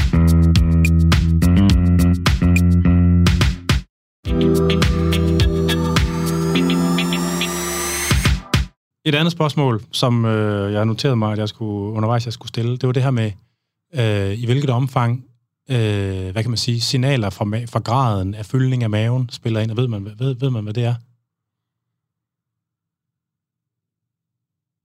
Altså dyb stillhed. Ja. Vagusnerven. Ja, sådan distension. Øh, Ja, sådan noget, altså, hvor der, ja. det der med at mærke, ligesom, hvor fyldt maven er. Altså nu er der jo alt det her, men der findes det her gastric ballooning. Altså det kommer til at ikke handle særlig meget om tyndhed alligevel det her, men øh, der kan man bare se. Øh,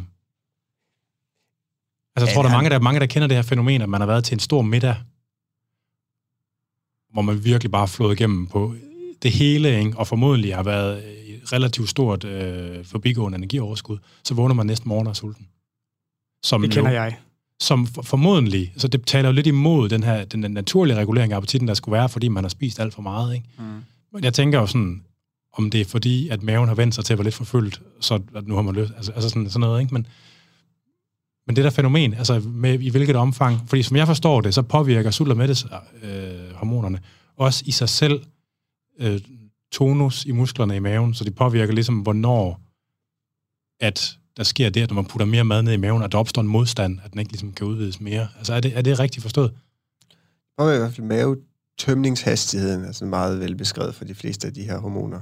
Øhm, er meget mere end det tør jeg ikke udtale mig om. Nej, okay, men det kan godt være, det er mig, der har misforstået det andet der. Altså, Nej, men det, det er jo, ja, ja, nej, det har jo også været øh, formentlig et klassisk, øh, måske under, ikke så underbygget trick, at man skulle fylde sin mavesæk med noget kalorier fattigt, og så vil det skabe en eller anden transient mæthed. Men det er jo, humlen er jo nok, den er, at den er transient, fordi at der er et mismatch så mellem det energiindtag, som hjernen i sidste ende bliver informeret om, enten hormonelt eller direkte, Ja. øhm, og, og den mavefyldning.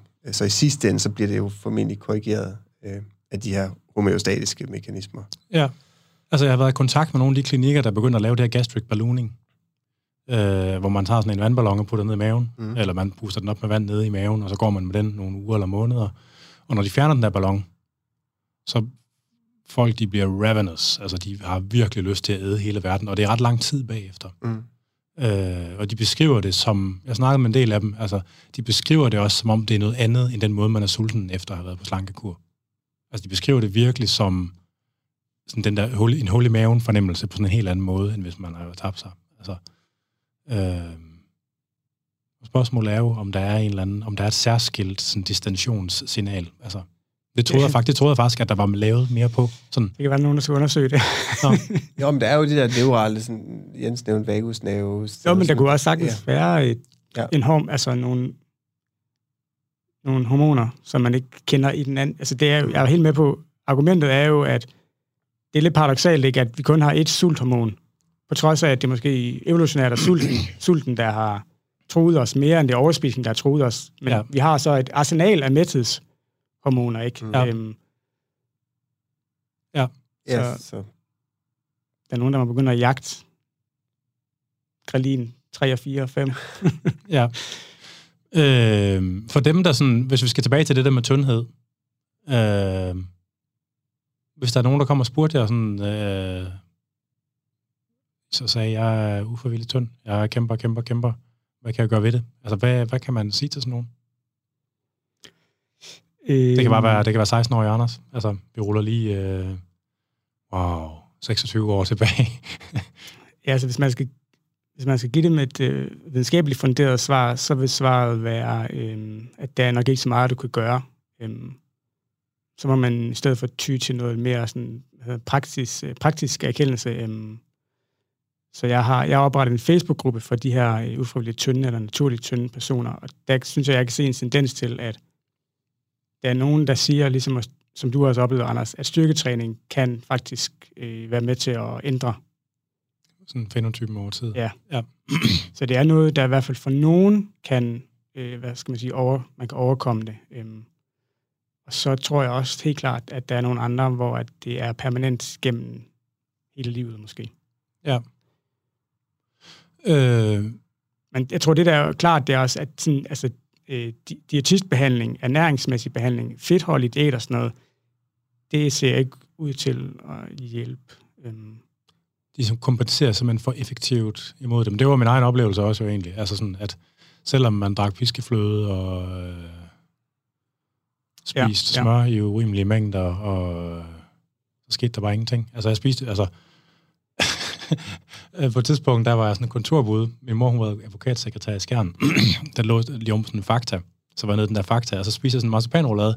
Den kørte jeg ned sådan en hver eftermiddag, fordi det synes jeg lige, jeg skulle have, øh, før jeg skulle ned og træne. Altså sådan, Øh, og jeg kunne godt, jeg, spil, jeg spillede rigtig meget, og, altså, eller jeg nørdede rigtig meget med computer, og sad og putte grafikkort i RAM, og øh, du ved, alt sådan noget, ikke? det brugte jeg rigtig lang tid på. Øh, og jeg kunne sagtens, sagtens køre sådan et helt toastbrød med marmelade. Min mor, hun var farmor, ikke? så der var altid marmelade. Sådan en helt toastbrød med smør og marmelade, det kunne jeg sagtens køre sådan lidt ned om dagen også, altså ved siden af. Ingen problemer, jeg var simpelthen så tynd, som, altså, ja, det, det er relativt mange kalorier trods alt. Altså, det kunne jeg gøre fem dage i, i ugen, ikke? uden at der skete noget ved det. Men, øh, og så drikke sygt mange bajer i weekenden, fordi det hører ligesom også med til det kedelige ja, ja. liv i skærmen. Men det er så måske tilbage til, til sådan en forskningsmæssig perspektiv på, hvor, hvilken retning man kan gå fremadrettet, og den retning, vi måske også ønsker at, at gå. Og det er jo så Jenses øh, forskningsbaby, så det kan være, at du fortæller lidt om, hvordan vi ønsker at komme lidt nærmere og forstå den her biologi. ja, så vi vil jo gerne prøve at finde ud af, hvad fanden er, der foregår i de personers kroppe. Hvordan de Øhm, kompenserer. Ja. Mm. Og det er vi selvfølgelig ikke det eneste, der er interesseret i. Øhm, og der er også nogle andre, der laver, øh, der laver noget relevant forskning der. Øhm, men man, der er lavet en del små overfodringsstudier, relativt kortvarige, øhm, også relativt, hvad skal man sige, øh, øh, uskadelige i, i mængden af kalorier, de skulle indtage ekstra. Øhm, Hvad er det, sådan 10-20 procent, eller... sådan noget 600 kalorier oven i en normal kost på to, 2200 øh, kilokalorier. Ja. Øhm, så det, er ikke, det kan man sagtens overkomme i, en, i, i, i nogle dage, eller en uge, eller to uger, eller hvor lang tid det nu har været. Øhm, og de studier, de viser faktisk, at de godt kan tage en lille smule på, hvilket ellers er det, de rapporterer, at de ikke kan. Ja. Men det, der så ser ud til, det er, at de taber sig markant hurtigere, end andre folk gør bagefter. Og der er også noget upubliceret data rundt omkring på internettet, som man kan støve op øhm, fra igangværende hvad hedder det, interventionsstudier, som indikerer også, at altså, der er nogle af de her selv, selvrapporter om, at de bare ikke kan tage på i vægt, som altså hold, ser ud til at holde vand. Så, man nogle, altså sådan, og, og, hvor man kan... Hvor man, altså den klassiske forklaring, det er jo, at der er problemer med, med selvrapporteret fødeindtag. Altså at folk spiser nogle andre mængder, end de tror. Ja. Og det har man kompenseret, altså det har man korrigeret for i de der altså, øh, observationer, du snakker om. Ja, så langt det meste, det er, det er selv, selvrapporteret energiindtag, og der kan man selvfølgelig stille spørgsmålstegn ved, om de rapporterer rigtigt. Øhm, men der er også lavet nogle studier, hvor man har givet dem øh, altså alibitum i øh, med sådan metaboliske kammer, øhm, Ja, okay. og ser, at deres energiindtag også er, er hvad normalvægtige, så folk med et normalt BMI, øhm, det er sammenligneligt med deres energiindtag. Ja. Så sådan free living, øh, øh, frit, frit, det frie liv, bare i sådan et øh, metabolisk øh, forskningskammer. Så hvor man kan måle, hvor meget ild de indånder, og hvor meget koldioxid, der kommer ud, så man ja. Ja. kan måle den absolute energiomsætning meget præcist. Der bonger de ikke rigtig ud på nogle punkter. Så de har tilsyneladende højt energiforbrug. Øh, Ja, det må de jo så have. Altså, det er jo, Ja, så det skal jeg lige uddybe. Så de har selvfølgelig et, fordi de vejer markant færre kilo end de normalvægtige, så har de selvfølgelig et lavere absolut energiforbrug. Men hvis man går ind og prøver at korrigere for, for, deres, øh, for deres kropssammensætning, og bare kun kigger på deres fedtfri lamismasse, så ser den i nogle studier ud til at være en lille smule forhøjet, men i de allermest velkontrollerede studier ser den ud til at være den samme som normalvægtige. Så deres muskelmasse og deres normale organmasse ser ud til at forbrænde det samme som hos normalvægtige. Og der er ikke noget med sådan noget tilbøjelighed til aktivitet, og så, så er der vel næsten kun, fordi det har jeg spurgt om, så den, det eneste, der er tilbage, det er vel næsten sådan noget, altså optag effektivitet. Eller hvad? Øh, øh, det er ikke undersøgt særlig godt. Øh, fidgeting og need og, og heller ikke brun fedtaktivitet og sådan noget. Så, så Kan man ikke måle varmeproduktion i de der metaboliske kammer også? Jeg troede faktisk, man kunne i dem. Øh, jo, ja. Eller i nogle af dem måske i hvert fald. Jeg er Altså, ikke, simpelthen ikke fysiker nok til at gennemskue, hvad kalorieforbruget I sidste ende er kalorieforbruget et udtryk for, for varme generation, er det ikke det? Øhm, jo, jo. altså, jeg kan ikke... Altså, men, men det, som vi i hvert fald tænker i, i vores arbejdsgruppe, og også hvis man spørger brun fedt øh, forskere, så øh, for eksempel er der sådan noget med døgnrytme for Ja. ens, en, ens stofskifte, og også aktiviteten i brun fedtvæv. Øhm. Så jeg kan ikke lade være med at tænke på, om man i nogle af de her undersøgelser simpelthen har altså overset de vigtige tidspunkter, hvor, hvor, der, hvor fenotypen ligesom udspiller sig. Øhm, Så det er ikke noget, der er aktivt hele tiden, men det er noget, der er i spil på nogle bestemte tidspunkter. ja, det er en spekulation, og så kan man sige, argumentet Kan du, imod ikke, kan du ikke komme et eksempel på, hvordan det kunne komme til udtryk? Jo, altså for eksempel det brune fedtvæv, det er jo aktivt om morgenen. Øhm, Så der brænder man ekstra varme af. ja, og det er selvfølgelig en lille effektstørrelse, men over tid kan det potentielt blive til meget. Men den Og- følger, øh, Hvad er det en dag? det tænder det sympatiske nervesystem. Okay, og det er, sådan, det er helt almindeligt adrenalin? Ja, det er nord, noradrenalin okay. og andre af de der katekolaminer. Øhm, Ja. Og det falder så i løbet af, af, hvad hedder det, af døgnet. Og det samme ser man så bare med omvendt foretegn i knæver, altså mus og rotter, fordi de er nataktive. Øhm, og man spekulerer så på, at det er fordi, at det brune fedtvæv skulle være med til at varme kroppen op, efter når man vågnede op, og man ligesom skulle i gang med at få, man skulle forlade sin, sin rede, hvis man var en knæver, eller sin hule, hvis man var en, en tidlig, tidlig menneskeart, øh, og ud i et farligt og koldt miljø. Øhm, Så der var det brune fedtvæv med til at... Har man ikke også nogen i starten af søvnen? Sådan nogle bursts af varmeproduktion? Jo, det har man måske nok, det ved jeg ikke. Øhm, Men om det er relateret til brun fedtvæv, det ved jeg faktisk ikke. Om det, heller ikke, om det er undersøgt. Det synes jeg, der er et eller andet med. Det kan sagtens være. I forbindelse med indsovning, at man har sådan nogle... Øh, at der er sådan nogle bursts. Det er i hvert fald, man kan jo, nogen vågner jo op efter relativt kort søvn og er helt gennemblødt af sved, ikke? Øhm,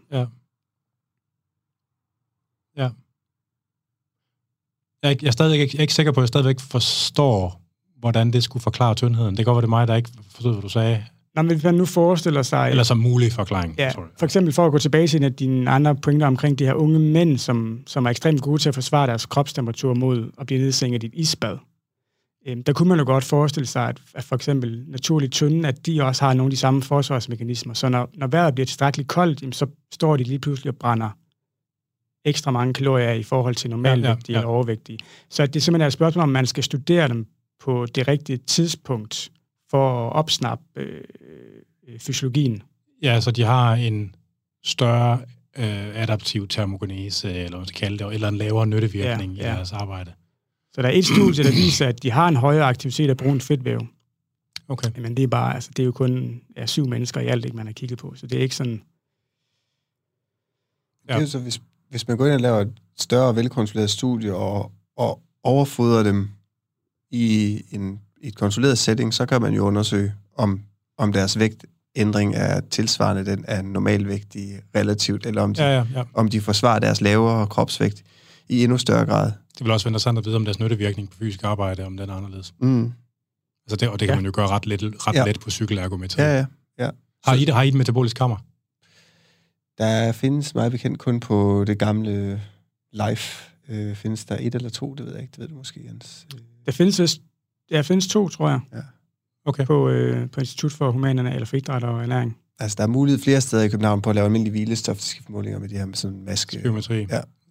Øhm, Men i forbindelse med det her med, med nyttevirkning under arbejde, der, er jo også, der ser faktisk også ud til at være, altså fenotypen ser måske faktisk i højere grad ud til at, at, være i muskelvævet end i fedtvævet. Så hvis man ser på deres, hvis du, Hvordan er det set ud til det? altså de har en normal fedtmasse, øhm, så kvinderne har en normal fedtprocent, der ligger i den lave ende, men det er ligesom inden for normalområdet. Øh, men de har en meget, meget lav muskelmasse. Øhm, Det er de de også- i virkeligheden. Eller hvad? Det kommer an på, hvordan, hvordan, hvordan du definerer tyndfed. Jamen, de har en mag, lav mag- og lægemsmasse. Øhm, Ja. Og der er også en masse, altså du kan jo undersøge forskellige biokemiske parametre, mitokondrier og så videre, øh, strukturer i musklerne, øhm, som ser ud til at være anderledes end hos, hos normalvægtige. Øhm, Hvordan er det? Fibertypefordeling, eller mitokondrie tæthed, eller... Ja, nu skal du ikke hænge mig fuldstændig op, op på... Øh, nej, nej, men ja, bare det, du kan. Altså, så... Ja, så der er noget med fiber... Jeg kan ikke huske det, men det er, det man, man har kigget på fibertype sammensætning, og man har også kigget på forskellige klassiske enzymer i stofskiftet. Altså nogle af ja, de her kokser. Og, og, præcis. Ja. Øhm, nu også de her futile øh, sarkolipin tidligere, at det, har man ikke kigget på det? Jo, det kan jeg faktisk ikke huske, om man Et har... Et nyt ord. Hvad fanden betyder det? det er det der, hele det der særka, særka pumpe calcium Nå, cycling, så ja, hvis du på ja, en eller anden måde har sådan nogle, og... nogle futile metaboliske cykler, hvor du egentlig bare har tab af, af varme, øh, uden at du skaber en eller anden form for, uden at du skaber ATP. Øh. Ja, ligesom i brun fedt. Ja, ja, og der findes de her, også nogle systemer i musklerne, som man kigger på, hvor blandt andet proteinet hedder sarkolipin er tiltænkt en, okay. stor rolle, eller en, en rolle. Ja, fordi, okay, ja, ja spændende. Du, du var i gang med at sige noget før, var du ikke? Øhm, jo, det var bare de forskellige muskel, muskelting. Jeg tror også, der er noget på deres evne til at lære glykogen. Øh, der er sådan... Altså, der er lavet to studier på det, tror jeg, så det er sådan rimelig sparsomt, hvad man ved, men det ser ud til, at det mere måske er en muskelting, end det er en fedtting. Og det er så på trods af, at nogle af de allermest citerede artikler, der er derude og mest omtalte, det handler om, omkring de har mere brunt fedtvæv, og om de har mere af de her beige fedtceller, som findes i de klassiske Hvor de virkelig fedt. måske bare har mindre muskler. Ja. Er det ting på herresiden også? Det er et godt spørgsmål, fordi langt det meste er lavet på kvinder. Så man ved, spøjst. man ved næsten ikke noget på mænd. Det er omvendt verden, det der. Ja. Men det var spøjst. Altså, jeg, jeg må sige, dengang jeg lavede forskning, der var jo, vi lavede noget sammen med, øh, øh, hvad fanden er det, hedder? John Wissing arbejder med, altså fordi at, at, at muskelsygdomme, aflige muskelsygdomme, de falder under neurologien som lægespeciale, altså, som lægespeciale, og, og, og de der øh, arvelige muskelsygdomme, myopatier, de findes på sådan et spektrum fra nogen, hvor de giver øh, øh, meget tydelige problemer, ikke? til nogen, der er så milde, at folk går rundt med dem, og reelt set ikke opdager det, før de bliver genetisk profileret i sammenhæng i forbindelse med noget andet. Og han beskrev nemlig det, der kan huske, at nogle af de der meget milde myopatier, de manifesterer sig i virkeligheden som folk, der bare har ekstremt små muskler øh, eller, eller i hvert fald en, en usædvanlig lav muskelmasse. Det kunne godt være, at der var noget at kigge efter i der også. Det kunne sagtens være. Øhm, man kan sige, man har, det er i så fald, jeg ved ikke med de her genetiske markører for myopatier, men det er i så, så fald vil det nok være nogle, altså man har jo genetisk øh, prøvet at studere dem også på befolkningsniveau, ja. tynde mennesker, øhm, og man har også fundet nogle, nogle hits, altså nogle snips, øh, som er associeret med det. Øhm, men ja. der er ikke umiddelbart noget af det, tror jeg, som er relateret til myopati. Det betyder Men spørgsmålet om det større mutationer, de bliver ikke fanget på sådan nogle snibanalyser. Præcis, så er det nogle af de mere sjældne. Øhm, det ja. vil nogle af genetikerne også argumentere for, tror jeg. Ja, spændende. Spændende. Øh, det er for sygt, at de her ufrivilligt tynde kan kompensere effekt, altså kom, kan stort set kompensere for altså hvad som helst, man kaster efter dem for. Altså det er... Det er meget specielt. Ja, jeg synes også, det er vigtigt. Altså, jeg ved, at inden for, hvad skal man sige, ja, det ved vi alle sammen, inden for fitness- og træningsverdenen, ikke, så er det sådan ligesom et, et dogme, at hvis du ikke du er i stand til at muskelmasse på, så er det fordi, du ikke spiser nok. Ja. Og det er måske nok også sandt for en væsentlig del, men Altså, der er nok også, nogen, det ikke passer for. Præcis, det er vigtigt at erkende, at der er nogle mennesker, hvor at man altså ikke bare kan, det ikke bare hjælper at fortælle dem det her. Øhm, at de skal Nej. spise noget mere. Og det illustrerer jo også helt fint, at folk i den anden ende af BMI-spektret, det er altså det samme, bare med omvendt foretegn, at det er ikke så let bare at spise mindre heller. Øhm. Hvis jeg må tage en lille afstik over sådan noget husdyrvidenskab igen, der har man jo, øh, der findes de, man folk, de har lavet de sygeste ting. Det, er, altså det er jo, der har jo øh, været en del forsøg med det her med at lave sådan noget fecal microbiota transplant, specielt i svin, øh, hvor det er meget veldokumenteret, at det kan påvirke den her optage effektivitet. Øh, kan det være sådan noget, der er på spil? Altså, det kunne jo i princippet godt have nogle signaler til musklerne, der kunne, altså sådan, at der kan være mange ting der, ikke? Altså, er, er det noget, man har, der er kigget på? Øhm, det er ikke blevet undersøgt. Altså, om de bare har dårlige øh, rådne bakterier i tarmen? Altså. Ja, nej, det, der er ikke udgivet noget på det endnu i hvert fald, øh, men det kommer, det kommer helt sikkert. Øhm. Der er lavet noget mikrobiom på, på anorektikere ja. versus normalvægtige så vidt jeg husker, finder man ikke nogen meget udtalte forskelle. Men der er meget forskel på anorektikere og...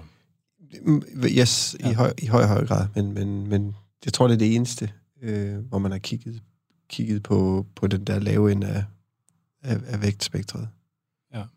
Fuck, det er spændende, mand. Men man kan sige, hvis det er i, hvis det er i grise, så er der i hvert fald, øh, hvad skal man sige, fordi de ligner mennesket relativt meget, så er der jo god, altså, der er i hvert fald grobund for at sætte noget op og undersøge det i mennesker. Ja.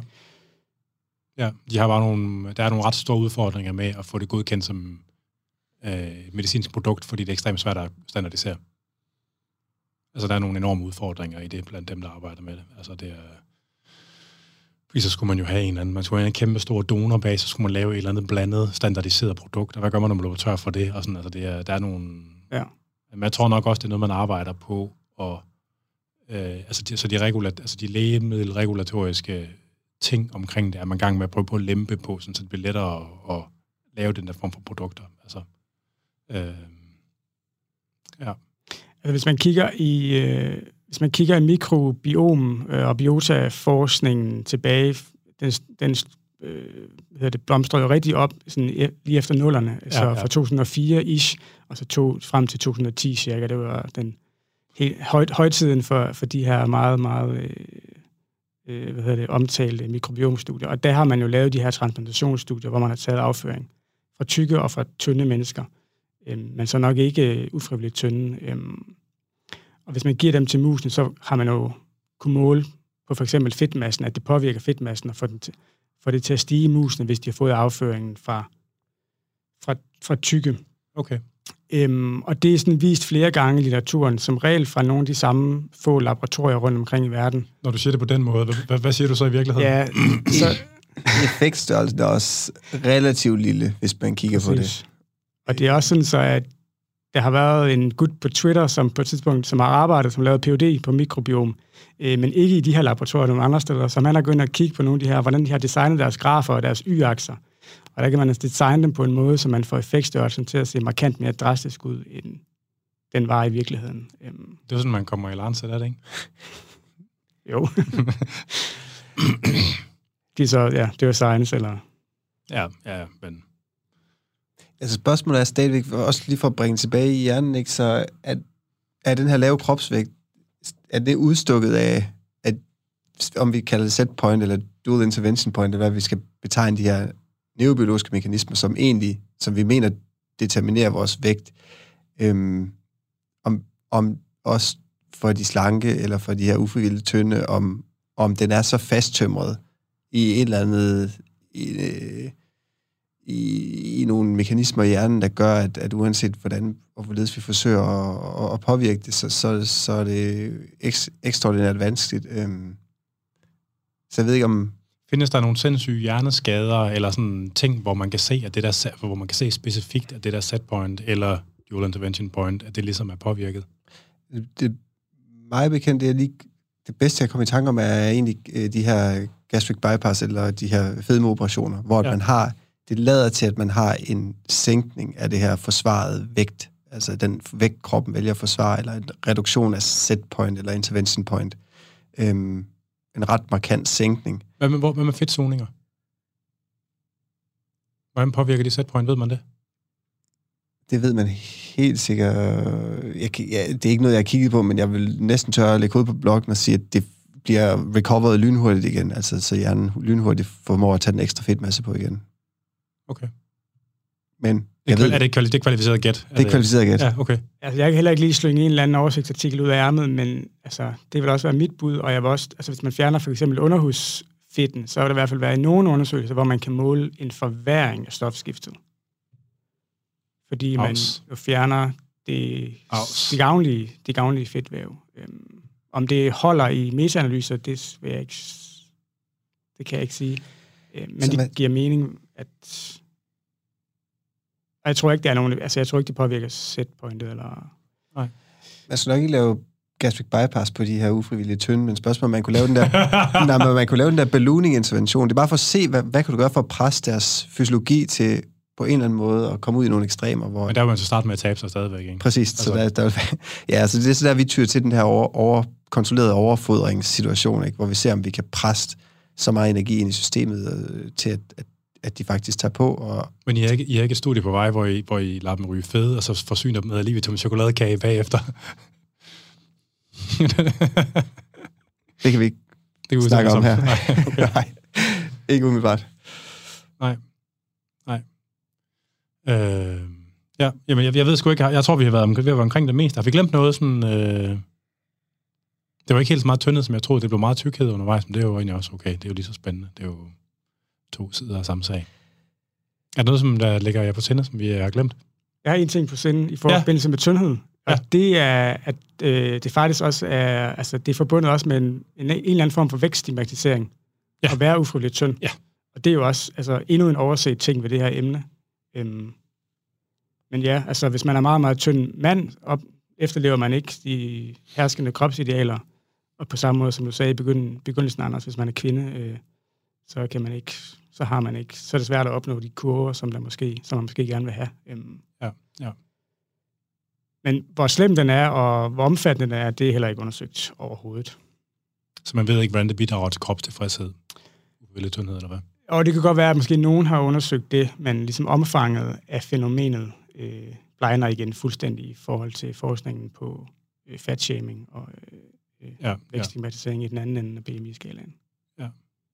Men, men selvfølgelig, altså det er jo... Øh, ja, altså igennem tiden, så er der jo også, øh, jeg tror kraftet med i hundredvis af unge mænd, der har skrevet til mig, og også spurgt til eller med, hvordan man kunne få større muskler. Altså jeg er ikke sikker på, hvor mange af dem, der nødvendigvis er omfattet sådan af decideret tyndhed. Men altså, selvfølgelig er der knyttet noget til det. Ja. Øh, jamen, jeg tror, jeg tror, det var det, så. Øh, kan jeg få en afmelding, og husk på, at det er nu, der er tid til fuldstændig skamløs øh, selvpromovering og reklame. Altså, hvis der er noget, der skal sælges eller gøres opmærksom på, så, øh, så er det nu. Øh, Christoffer, Uf. take it away. Jeg har, jeg har slet ikke noget at byde ind med.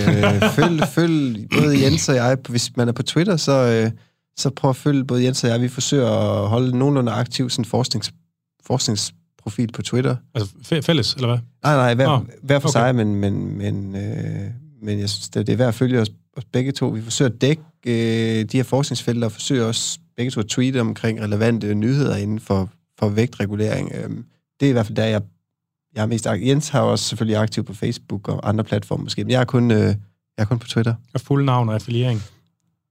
Øh, på Twitter? Dit, nej, nej, dit fulde navn, sådan dit helt almindelige borgerlige navn. Åh, oh, jeg troede, jeg skulle til at... Øh, øh, det er meget godt Twitter-navnet, ikke? ja. øh, jamen, det er jo Christoffer Klemmensen. Øh, og, og din affiliering? Ja, Københavns Universitet, Metabolisme Center. Hvad er dit Twitter-navn? Øh, at C. Klemmensen. Ja. Nogle gange så må man også bare søge på navnet, så fungerer det alligevel. Det tror jeg. Ja. Ja. Øh, hvad med dig, Jens? Øhm, Jens Lund, øh, Ph.D.-studerende på Metabolismecenteret. Ja. Øhm, og ja, jeg er også på Twitter, øhm, men skriver også på Facebook og på Instagram. Der er en side, der hedder Adipocen. Glemmer en side. Hvor jeg formidler lidt fedmevidenskab i ny og næ, øhm, linker til forskellige podcasts øh, og så videre. Ja. Øhm, og den gruppe, du snakkede om for ufrivillig tynd, hvad hedder den? Nå ja, øhm, den hedder øh, den hedder Naturlig Tyndhed, bindestreg, øhm, netværk for personer med, parentes, konstitutionel, parentes slut, lav kropsvægt. Du har gjort det meget bedre, det der. jeg, tror, jeg tror, du skal hvis man, hvis man, hjælp hos en professionel navnekonsulent. Det er ikke der. første gang, jeg hører det, for den kommentar. Øhm, hvis man skriver naturlig tyndhed i søgefeltet på Facebook, så kommer den frem. Okay, fedt. Men det faglige term er konstitutionel tyndhed, ja. hvis man går, også hvis man går i litteraturen. Øh, fedt. Og har I en afdelings hjemmeside, eller er der en afdelings hjemmeside eller sådan noget? Ja, hvis man søger på CBMR, som er en forkortelse for, det sender vi på, og så bare søger på Jens eller mit navn. Hvis man googler, så kommer man hurtigt ind på vores forskningshjemmeside, som er nogenlunde opdateret. Ja. En masse spændende forskningsnyheder, og så nogle gange nogle små videoer også, hvor vi forsøger at kloge os på et eller andet emne. Fedt. Mm. Fedt.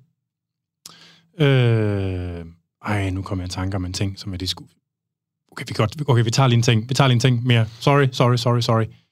Øh, husdyrvidenskab igen. Sorry. Øh, når man giver, øh, når man giver kvæg anabolisk så forbedrer deres optagseffektivitet relativt markant. så de tager mere på af den samme mængde mad. I hvilket omfang, ved man noget, er der, er der noget med kønshormoner øh, i mennesker i forhold til det her? Ved man det? Det tænker jeg, at du ved. Jamen, jeg, jeg aner Ja, det ikke. Altså, jeg, jeg- jeg, har ikke kunne finde noget på det sådan... Øh, Øh. Jeg, jeg har, hvis jeg, når jeg scroller igennem øh, trawler PubMed for sådan noget energy excretion og sådan noget, så har jeg heller ikke stødt på noget i den dur, men det lyder rimelig interessant. Trenbolon, Finaplex, ørepellets, Ja. det er der, man skal hen. Trenbolon og østradiol, det er det, man putter i de der ørekapsler på kvæg. Så har de simpelthen, så vokser de mere på den samme mængde mad. Det er, og det er ret vildt, at det kan lade sig gøre, ikke? Men uh, it's a thing. Og det er holdt op imod, at det måske også har nogle effekter på stofskiftet, eller hvad? Det har helt sikkert nogle effekter på stofskiftet, men Okay. man har matchet det. Der er, i hvert fald findes i hvert fald et crossover-studie, hvor man har de der, de der ørepellets, man bruger, de der Finaplex, det er en blanding af trenbolon og østradiol. Og der, jeg ved, der findes studier, hvor man har sammenlignet tren, trenbolon plus østradiol versus trenbolon versus østradiol versus ingenting. Hvor man har kigget på det. Jeg, eller jeg er 93,7 procent sikker på, at det er det, man har sammenlignet der. Øh, men der er flere studier på det. Men det er ret øh, vildt, at jeg kan ikke helt wrap mit hoved omkring, hvordan det fungerer, men det er interessant i hvert fald. Ja, sorry, det kunne godt være, at de var et eller andet med mennesker, der øh, hvad hedder det, spejlede det på en eller anden måde. Øh, sorry, det var, jeg, jeg, den kom lige til mig her på falderæbet. Øh, tak fordi I kom begge to. Det var skide spændende. Ja, tak. Jeg tror, næste gang, så skal vi gøre det med fadøl. Det, det bliver helt klart... Øh... Ja, øh, til jer, der lytter med derude, der er det selvfølgelig Fitness MK, og jeg er glad for, at I gad bruge halvanden time i selskab med os. Jeg hedder Anders Nedergaard, og du kan lytte med til den her og de andre podcasts øh, i Fitness MK-rækken på stream og podcast, og du kan streame det inden for min hjemmeside, andersnedergaard.dk, eller fra vores host Spreaker, og man kan podcasten fra alle de store podcast-tjenester. Programmet er produceret af Jonas Pedersen, og man kan skrive ind til programmet på afn eller på vores Facebook-side eller Instagram-side, der hedder Fitness MK.